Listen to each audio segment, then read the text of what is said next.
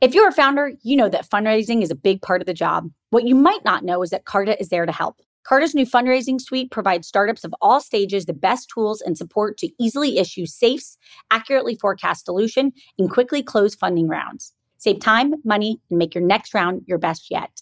To learn more or to get started, go to carta.com forward slash fundraise. That's carta.com forward slash fundraise.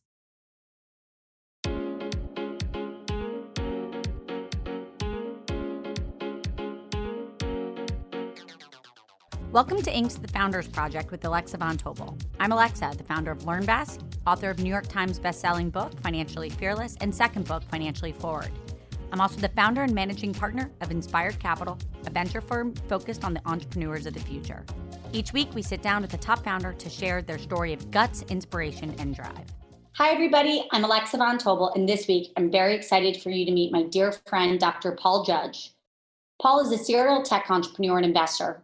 He holds a PhD in network security, is an expert on information security issues, and has invented approximately 30 patented technologies.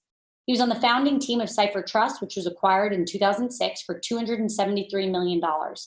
He then co founded PureWire, which was acquired by Barracuda Networks in 2009. Next, he co founded Luma Home, which was acquired in 2018. And he's currently the co founder of Pindrop, which has raised over $100 million in venture funding. On top of all of that, he worked briefly at IBM and then NASA. He co founded Tech Square Labs in Atlanta to invest in the next generation of Atlanta founders. And he's been named to Fortune's 40 under 40 list, MIT's top 100 innovators, and Black Enterprise 50 most powerful players. He's also a fellow Henry Crown Fellow at the Aspen Institute. Welcome, Paul. I'm excited to have you. Alexa. Uh, Paul, you got to take a vacation. Literally, everything you've accomplished is just wild. I think I want to start with the fact that you have been truly a repeated serial entrepreneur in technology, cybersecurity, etc. I just have to start with the question of first of all, what have you had most fun doing in your in your now storied all career and you're like not even, you know, 35 years old? Whatever. I'm, I'm well beyond 35 years old. But the, the most fun, I just I love getting back to the whiteboard and and figuring out a new problem to solve. Right? Every time it's there's this Jay Z song that's like treat every song like your first song. Like before you had any hit albums, just go back to when you were riding a bike with no seat. And every time we go solve a new problem, it, it kind of gives you that feeling of you kind of really building something from nothing. And so I, I love the process because you are a serial entrepreneur, by the way, not just of one company, four companies, and all of them have been successful by almost every metric that you can like look at success especially for all the young entrepreneurs out there. What do you feel like you've learned time after time that makes you successful? So i hear you get back to get back to your roots get back to problem solving but what would you say are the two or three things if you step back from it all that you say are the lessons that you take with you when you come to any new project that were the hardest to learn you know, if I, even if I go back to like Cipher Trust, the first company that I worked on, I mean, when we started, we were building a product that it turns out people didn't care about. They didn't want to buy it. So we built this product that we thought was the right thing and we took it to customers and they threw us out. And we had to learn pretty early to like actually listen to customer feedback and what people would today call like product market fit. And you know that was a, a, tough lesson in that you know it took us two years of the company going up and down to really understand what the market wanted and then we had something like people started to buy it and the customer base started to grow. The, the second thing we learned there was we were fortunate, like we, we built a, a pretty amazing team right? Like some of the people who were, were, part of the team have, you know, gone on to do uh, amazing things like Dimitri, who helped start CrowdStrike, and, you know, Jay Chaudhry, who founded Zscaler, and Art, you know, Arjun, who started RodSail. Like, but that team at, where we had at Cipher Trust, it was this world-class team. And so I realized the importance of like building is what I think of as an Olympic team to like go to battle with you and kind of go the distance uh, with you. That was a, another big lesson that we, we, learned along the way, like really listening to customers and how important that that team that you surround yourself with is. What drew you into tech? Like, let's go back to your roots, your childhood, however it started. What led you there? So I, I grew up in, in Baton Rouge, Louisiana. And, you know, there, my, my mother was a, uh, educator. She taught at the, the technical college, and she at the time taught this subject called office occupations. And it was like what you would call now basically helping people be uh, executive assistants or, you know, and so was typing and filing and so forth. So we used to always have a typewriter at the house. And I remember when the typewriter turned into a word processor one day. And then the word processor turned into like this old 286 computer with five inch disk. And I would just like play typing games on it, Alexa. And then I realized that if you if you didn't close the, the disk drive, it would give you the C prompt thing. And if you type to it, it would type back. And that's how I stumbled into programming. Like, you know, as a kid in Baton Rouge, Louisiana, that wait a second, if I type the right things, I can actually make my own game. And then I was stumbling around town and I would like start making like websites for like used car lots, right? And then uh, got a job at Exxon chemical plant there. I was like making databases. And I never at that time even knew that Silicon Valley existed. I didn't know that computer science was a career. I actually went to college and thought I was going to major in chemical engineering because that was my view of the world. I lived in Baton Rouge. I was going to work at the plant, right? And then got to college and realized, oh, this is a whole major and I can switch my major to computer science and I can like code and build stuff my whole life. And that's kind of how I got into computer science. Do you feel like you've developed some sort of trick or some sort of repeated pattern that you have when you're trying to solve a problem? If you wanted to pay it forward to somebody, what would you say is the gear that you use to go and be so great at when you're trying to really build something special? a, couple things like tricks. I mean, one is like just removing like fear of failure kind of out of your mind. Once you get past that, like you'll try the high difficulty tricks and like you'll actually give things a shot that other people will overlook.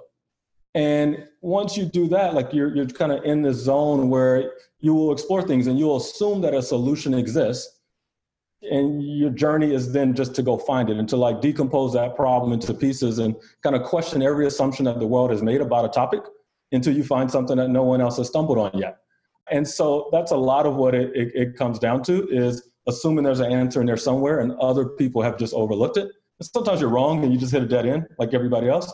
But more times than you would imagine, you, you stumble upon something that is, is useful.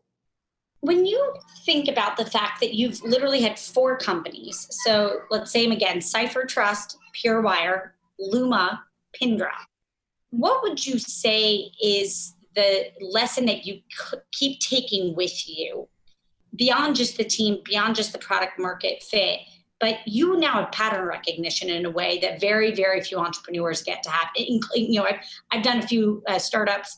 I mean, I, I look up to you. So, what does that pattern recognition look like that you have? You want more at bat so that you can get better, is how I, I think of it, right? Like, I actually never stop and think, like, you were saying four companies. Like, oh, wait, has it been four? I just I think I don't think of it that way. I think of it as like, okay, what is a big problem that we can go solve that exists in the world? And like, can we go take a shot at building a solution that people are going to care about? And you know, we work our way through that and figure out kind of how to get better customer acquisition, how to get better product development. And, you know, at some point when that company has kind of reached this moment and been acquired or gone public, we hopefully look around and find another problem to solve. And then we think about, hey, what could we have done better? right? Could we have been better at partnerships? Could we have been better at, at, at, branding? Could we have been better at kind of been more efficient with capital so we can go further? And uh, I think the universe keeps making problems that need to be solved, and we just try to get more more efficient at at, at doing it a, along the way. And so, I mean, the, the lessons. I think so many of them are, you know, some are just about perseverance right? You mentioned a second ago, like the, the, the tough spots that come along the way. And a lot of people, I've just watched a lot of people just check out and give up. And, you know, just sticking with it and making sure you, you structure the company and your expenses so that you can stick with it. And if you have a backwater, you can keep going and the morale's there and you have two backwaters. And, you know, I've had companies where we put, you know, we have a goose egg and we, we might string together two, three, four backwaters and then we get the right thing and like things start to take off and so one of the biggest things I've learned is just kind of how much of it is about endurance uh, and, and perseverance and just kind of making sure that, you know, even if the market is not ready for your product right now, you're having technical problems right now, you can keep the team motivated and you all can kind of see the bigger picture and, and work your way through the end. So I want to go and, and talk a little bit about the team. So you know whether it's standing up a business or going through an acquisition it's just such a major test of the team and on the people front you know you've had you've had co-founders before what do you look for? What what has been critical in your kind of anytime you've had a co-founder, which I think has now been a few times, and what do you bring to the equation in that founder partnership? And what do you look for in the other partner? I think so much of it is sure you all have kind of a, a similar vision of what success looks like. Like if you're starting this journey together, what are we building? Are we building kind of a, a company that will kind of be the best in the Southeast, the best across the globe? Are we going to take on consumer and enterprise and and tell like having the similar vision of what we want to be when we grow up is is so key. Uh, and then I think having the same urgency about achieving that vision, right, uh, is kind of where a, a disconnect could happen uh, with, with founders. And so that's what I look for. Do we have the same kind of goal? And then like do we have the same drive to get there? Paul you just said something that i absolutely love and i'd never heard somebody say which is you said it's not only important that you have the big vision that you share that with your co-founder or many co-founders but also the urgency and timeline of how you want to go and attack it and get there. And i think that's a really good point which how quickly you want to go attack that vision matters what advice would you give beyond that to everybody out there listening about founders that that maybe is not obvious advice? I think not not obvious advice. I mean, it's it's an interesting kind of relationship that that happens. I mean, if you assume that you know the average company is a seven year journey to success, like you're devoting a, a large amount of your life to to spend you know 40 plus hours a week with another human being and you know for in a, in a, social setting that doesn't happen that many times in life for a personal relationship. And so you typically put a, a long amount of thought in, into it. Uh, but you know sometimes with co-founders you just you jump into it. And so really thinking through like do i want to spend seven years of my life like in the same room with this person? And there's so many factors that go into that like you know just personality and, and style and kind of work ethic and uh, you know, trustworthiness and just communication style and uh, really thinking about it. I've walked away from a number of companies that could have made a lot of money because just the right vibe wasn't there with the, the co-founder. That doesn't mean I was right or they were wrong or vice versa. It just, it wouldn't have been the right thing to spend seven years of life doing. And I think sometimes you, you have to make that decision that the market might be the right one, timing in the market space may be the right one, but you know the personalities aren't going to survive seven years of, of tense moments. What is your process before you decide to go back into the ring? You've gone back you know back to the mat many many times. You know specifically after pure wire what made you decide to raise your hand and say let's let's go do this with luma home? And i find that for a lot of entrepreneurs so much of their identity gets held up in the business. And you know speaking personally i remember after LearnVest trying to think through that transition it was such an, an, an exciting but also uncomfortable moment because so much of your identity is in the baby that you just birthed and built and lived for and literally thought about you know 24 hours a day seven days a week. How do you think about those transitions and what happened to paul you specifically that then makes you say oh i got to go do this. This is happening. Yeah uh, for me it's you know after we did say cipher trust and it was acquired by by secure computing and you know, I was 29 at the time, and I became CTO at Secure Computing, which was you know Nasdaq public traded company at the time, and it was like went from you know 300 employees to 1,500 employees. But I was I want to go get back on a whiteboard and kind of build something fresh, and and so I stayed for a year and a week, and I shook hands with John McNulty, who was my boss, the CEO at the time, and I did not know what I was going to do. Right, it was my first time having like a week off in my life, and uh, but I woke up so early the next morning and sat straight up in bed at like 6 a.m. I was like, okay, what am I going to do? What am I going to work on? And within like two months, we found a new problem to go solve. And so that was my first time experiencing that of, okay, if I have the ability to do what I want to do, what, what is my default action? And it's kind of to get back on the whiteboard. And so, but you know, responsibility of kind of getting the integration right with the acquirer is, is one that's important right? And one that you kind of can't shortcut or shortchange. And so uh, after that, you know, PureWire, we started that and it was acquired by Barracuda. And Barracuda had an amazing team. So like Michael Perone and, and, and Dean Drako, who were the founders of Barracuda. And it was this rocket ship. And we were part of the team for several years. And, you know, we ran a lot of the security research from here. Uh, we moved a lot of things to the cloud. But then as that integration was, was working, you know, I met Vijay, who was my co-founder at Pindrop. And at the time, I wasn't thinking about starting a new company. Like life was good. I was, you know, leaving the office at a reasonable time. And, and I met Vijay, and he had this research paper and he was deciding if he should start a company or go kind of take this job at a big company. And the research paper was like, wow, dude, does that work? Can you do that for real? Oh, let's go do it. And it was just like right there. It's like, yeah, let's meet again tomorrow. And then let's meet again tomorrow. And there wasn't a big, it was just like, wow, there's something big here. And we just got going. And so that's what happened in the transition from like PureWire slash Barracuda to, to Pindrop. And then, you know, as Pindrop was working and kind of scaling, uh, I then kind of had this revelation that wait a second, there's more Vijays. There's more like brilliant people who just need help, like taking their idea from idea to like an actual company. And I got rid of my office in Buckhead and moved as close as possible to Georgia Tech. And we brought this old Office Depot building and we turned into Tech Square Labs. And we're like, hey, I just want more smart people to come here and like think about stuff and we can help build companies. And so that became the, the, the approach to, to doing that. Tell us a little bit about Tech Square Labs and what, what excites you about it. You know, that's that's so much of the, the core of it. You know, I, I went to grad school at Tech, but then, you know, since then I was kind of on the other side of Atlanta and kind of disconnected. And I, I had to, 10 years later, realize like, wait a second, this place is, is special. There's 20,000 students. There's 11 different engineering programs. It's top six in the country in every one of them, right? And so you think of the quantity and quality, right? There's $2 billion of research that happens annually. And we just thought that it was a fertile place to kind of meet people and find ideas.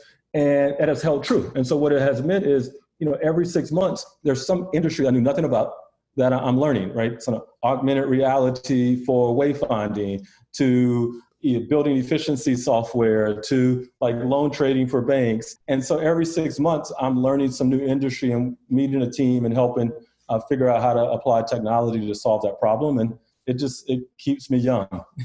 I think that is very true. It does. It keeps your mind young when you're thinking about new exciting opportunities. I'd be remiss not to ask you, how do you think about investing, you know, outside of the San Francisco, the California, New York?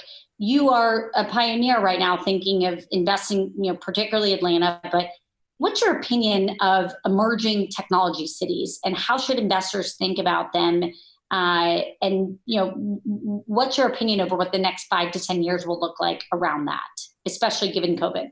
Yeah, I think yeah, COVID has certainly accelerated the world's understanding of these overlooked kind of resources that that exist. And there's so many different types, I think, of, of overlooked kind of resources. You know, one has been based on geography. People that have overlooked the Atlantas and the, the Pittsburghs and the, you know, Raleighs, and especially these cities that have these large research universities just so much IP that exists. There's so many bright minds that that exist, and so uh, you know that's one thing that's been overlooked traditionally. And obviously, I think that you know diverse founders have largely kind of been disconnected from the epicenter of, of tech investing. And so, you know, historically, I've kind of spent my time back and forth between San Francisco and Atlanta. And a couple years ago, I got rid of my apartment in San Francisco and just said, look, I'm doubling down, totally focused on Atlanta and this this region. And so I see now more of that. We were seeing over the last couple years, companies put their second headquarters in Atlanta. And now, you know, as you mentioned, with COVID and the ability to kind of work anywhere, we see, you know, individuals just decide to move here or move other places. And this decentralization of what is the epicenter of tech investing, uh, I think will be positive for the country overall, uh, and, and certainly positive for, for places like Atlanta. Alexa here. Not only do I get the opportunity to speak with all types of founders on For Starters, but I'm a repeat founder myself. We all know how vital fundraising is to a startup. Carta knows this too. That's why they had founders in mind when they created their fundraising suite, providing tools and support to take the friction out of fundraising. They save founders time and money, allowing you to focus on your goals, not the admin work needed to close a round. From simply issuing safes to quickly receiving funds, Carta Fundraising Suite helps their cap table customers raise a better fundraising round. To learn more or to get started, go to carta.com forward slash fundraise. That's carta.com forward slash fundraise. You spent so much of your career thinking about security, cybersecurity, different aspects of security. And you have a unique vantage point as you think forward the next decade and internet security is evolving rapidly and I think it's getting scarier and scarier in some aspects. But if you think a decade out, what are some of the obvious hypotheses that you have, or what's just incredibly clear to you that maybe isn't clear to everybody that's listening? Hmm. I think what I've seen over the last 20 years is that at the moment the rest of the world is just getting excited about that technology, the attackers are already busy figuring out how to break it and how to compromise it. And so we, we you know, Cipher Trust all, was all about seeing that happen with email. And then PureWire was all about seeing that happen with, with website content. Uh, and the fact that people were getting mobile devices and your data was leaving the office for the first time, right? So while everybody was excited about iPhones and iPads, like the hackers were figuring out how to disrupt that. You know, when we started Pindrop, it was all about wait a second, voice communication is having this reemergence with voice assistants and people wanting to talk on the telephone, and and all of a sudden breaking into a bank didn't mean you had to break into their servers. You could pick up the phone and trick a customer agent into letting you into someone's account. So the entire interface that you're trying to protect has changed. And I think we're we'll continue to see more of that, right? As you know, keyboards disappear and you know, virtual reality, augmented reality interfaces become key as you know people move from you know just in-person meetings to now virtual meetings and understanding, you know, being able to spoof voices, being able to spoof video of individuals. It becomes a very different frontier. And so the things that we used to worry about, like you know, basic database security or basic file encryption, like we still have to continue to do those things. But all of these new interfaces and new ways to communicate, we have to figure out how to bake security uh, into them uh, because there's somewhere there's an attacker sitting around uh, thinking about that right now in their office. And so somehow you know, the world thinks about these hackers as like individual uh, people kind of sitting in their basement, but they're large enterprises, right? They have offices, they have board meetings, right? They have revenue goals. And when you think about the adversary from that standpoint, like they're having projections and they have a strategy of how they're going to continue to compromise the world and take money from good people. Wow. Oh my gosh you just gave me like a dark vision into just truly how sophisticated the the world can get what are the one or two things that you personally do that everybody out there should follow given how much you know about security like you know i'm one of your dear friends i want to know what you do I, I, need to copy all your rules but what are the few things that you do specifically and you know particularly maybe touch on video on, on video you know there's now the ability to, to spoof video and spoof voice. And you could take a public figure and with enough data of like YouTube videos of them, you could make kind of a full speech that looks like them, that sounds like them. And so you think about what that means for business communication, uh, what it means for kind of the political landscape. Uh, it's you know the the state of the art there has has opened up some some doors that are that are worrisome about kind of what does trust mean, like what does digital signatures mean uh, in, in this world where we're all trusting uh, videos. Uh, but I think for an average consumer user like myself, I mean, the, the, biggest weak points end up being, you know, passwords, right? And, you know, deciding what we click on, right? Like if you think about an individual being compromised, your computer being compromised, your personal accounts being compromised, the, the, the weakest link is, is typically, you know, your password security, reusing passwords, not using unique ones, not using password storage, uh, not having two-factor authentication turned on on all the accounts. And so as an individual, I think those basics go so far because most of society uh, doesn't do that. And so those are, I think, the two main takeaways I, I would think of as a person. Paul, I want to transition to you. You are a friendly, kind, so patient. Um, and behind the scenes, you're doing not just like one or two amazing things, like six amazing things at all times. What are the the rules that you swear by? You've clearly, you know, for the young entrepreneurs out there who are 20, um, so much of it is personal growth, learning yourself, learning what sets you off, what what makes you your best version of yourself, the worst version of yourself. Um, tell us a little bit about your personal growth journey and just the things that you swear by. Things that I, I swear by. At, at the core, you know, there's this this core layer of just you know honesty and, and transparency, right? That you, you, know you need with yourself, uh, you need with the, the, the, people that you're working with, you need with your family, um, and you know that's that's one thing that you just absolutely can't compromise. And oftentimes, as an entrepreneur, you have to you know have this optimist view, optimistic view that things are going to work out. And if you're not careful, you can kind of fool yourself of being detached from reality. And you could kind of see a slippery slope of, you know, things that aren't true or aren't transparent. Or, and so that balance of, you know, being an optimistic founder and uh, trusting that you're going to work your way through things, you have to balance it like being, being true to yourself and being transparent to, to those around you. Uh, if not, things get really bad, right, for everyone.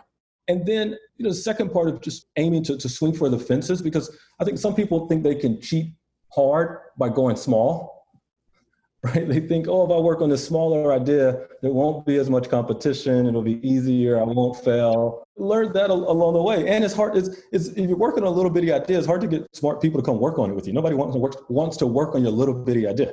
And so you might as well kind of go big. But if you think about it the right way, you can layer it so that I think of it as like a home run, one base at a time. And it's like, how do I get to first and get saved? And how do I get to second and get saved? Do, so I go big, but I give myself these, these stages. Those are some things that I, I, I take across different problems, across different companies, across different projects is, and to your point, when juggling multiple things, you, you have to do that, like balance kind of how you've been honest and transparent and how you really stage everything. Like go big, but figure out how to keep things in, in, in parallel lockstep entrepreneurs are wild individuals who are often not that balanced. That's what often makes them good, right? You go full tilt on something in a way that you kind of jump off the bridge, but you need the counterbalance. What's the counterbalance that keeps Dr. Paul Judge, you know, on, on the tracks? Counterbalance for me is, I think, two things. One is, you know, my, you know, people often say work hard, play hard, but like really have, you know, really interesting work life and fortunate to have like a really interesting kind of personal play life as, as well. And so, you know, that that balance of, you know, kind of work like crazy for, you know, this week or this month or this quarter, and then go balance it with, okay, where am I going to spend a week? Or whose crazy party are we going to? Or what are we? And so, you know, as much as we invest in, in tech companies, you know, we also own a, a music festival and conference called A3C. That's kind of the I think of it as like the southwest southwest of, of kind of rap Atlanta in 2020. And so you know there we get to do work with like people like 2 Chainz and T.I. and, and so forth. And so on one call it may be a really deep cybersecurity enterprise call, but the next call may be you know kind of brainstorming with, with those guys about what we're doing around culture, around social justice, and, and so forth. And and so I tend to make sure our, our business interests are, are well balanced and so that even if I'm being productive and doing work, we can I can rotate between different topics, right? So one call may be you know about an investing in, in software companies, and the next call may be you know working on a, a medical cannabis company that, that we started. And so that helps with kind of the brain fatigue of being able to work on different topics that, that are so balanced. Last question on you personally. I think you may be the entrepreneur that I've um, been fortunate to have on this show who truly has more balls in the air than normal. Do you have a hack for organization? Is there something that you do that just you swear by? Yeah, I think it's it's fundamentals for me. It's just it's literally what are my, my goals for the week, whatever you want to call it, accomplishments and objectives or OKRs, like, and then literally each day treating it like that, right? So kind of brain dump in the night before, and then pick up the next morning and so, so much of it is just is fundamentals and, and time management. Every so often, I use a uh, what do you call it? A, like a time tracking software. Right? Because if you think you're working on three or four things and you think you know what your priorities are, if you actually manage and monitor your minutes, you'll look up and realize maybe I'm spending my time different than how I think my priorities should be, and you can then adjust. I love it. Also, um, for everybody out there listening, my favorite thing about Paul is he just he'll state something that's really insightful, and then he'll just be like, you know, basics, fundamentals, basics. Paul, when it's Sunday night and you're looking at the week ahead of you, what gets you most excited? Meeting new entrepreneurs. I tell you right now, we have, you know partnered with, with SoftBank on this opportunity fund that Marcelo you know had the vision of, and so over the last few months, I've met hundreds of diverse founders that I've never had a chance to meet. So every week I'm, I'm meeting so many, not just entrepreneurs, but like diverse entrepreneurs. And that is so much excitement in my life right now to kind of help those founders be, be successful. What is your favorite interview question? So you've built incredible teams, you've seen challenges through teams, you've learned so much. What is the question you like to ask somebody to really understand and get to the core of who they are? One question I would ask someone is kind of, you know, what's the one thing you would go back and do different? And I think it, it helps you understand kind of, you know, self-awareness and then kind of also kind of the, the ability to admit mistakes and, and, and failures and uh, adjust moving forward and be honest with yourself about it.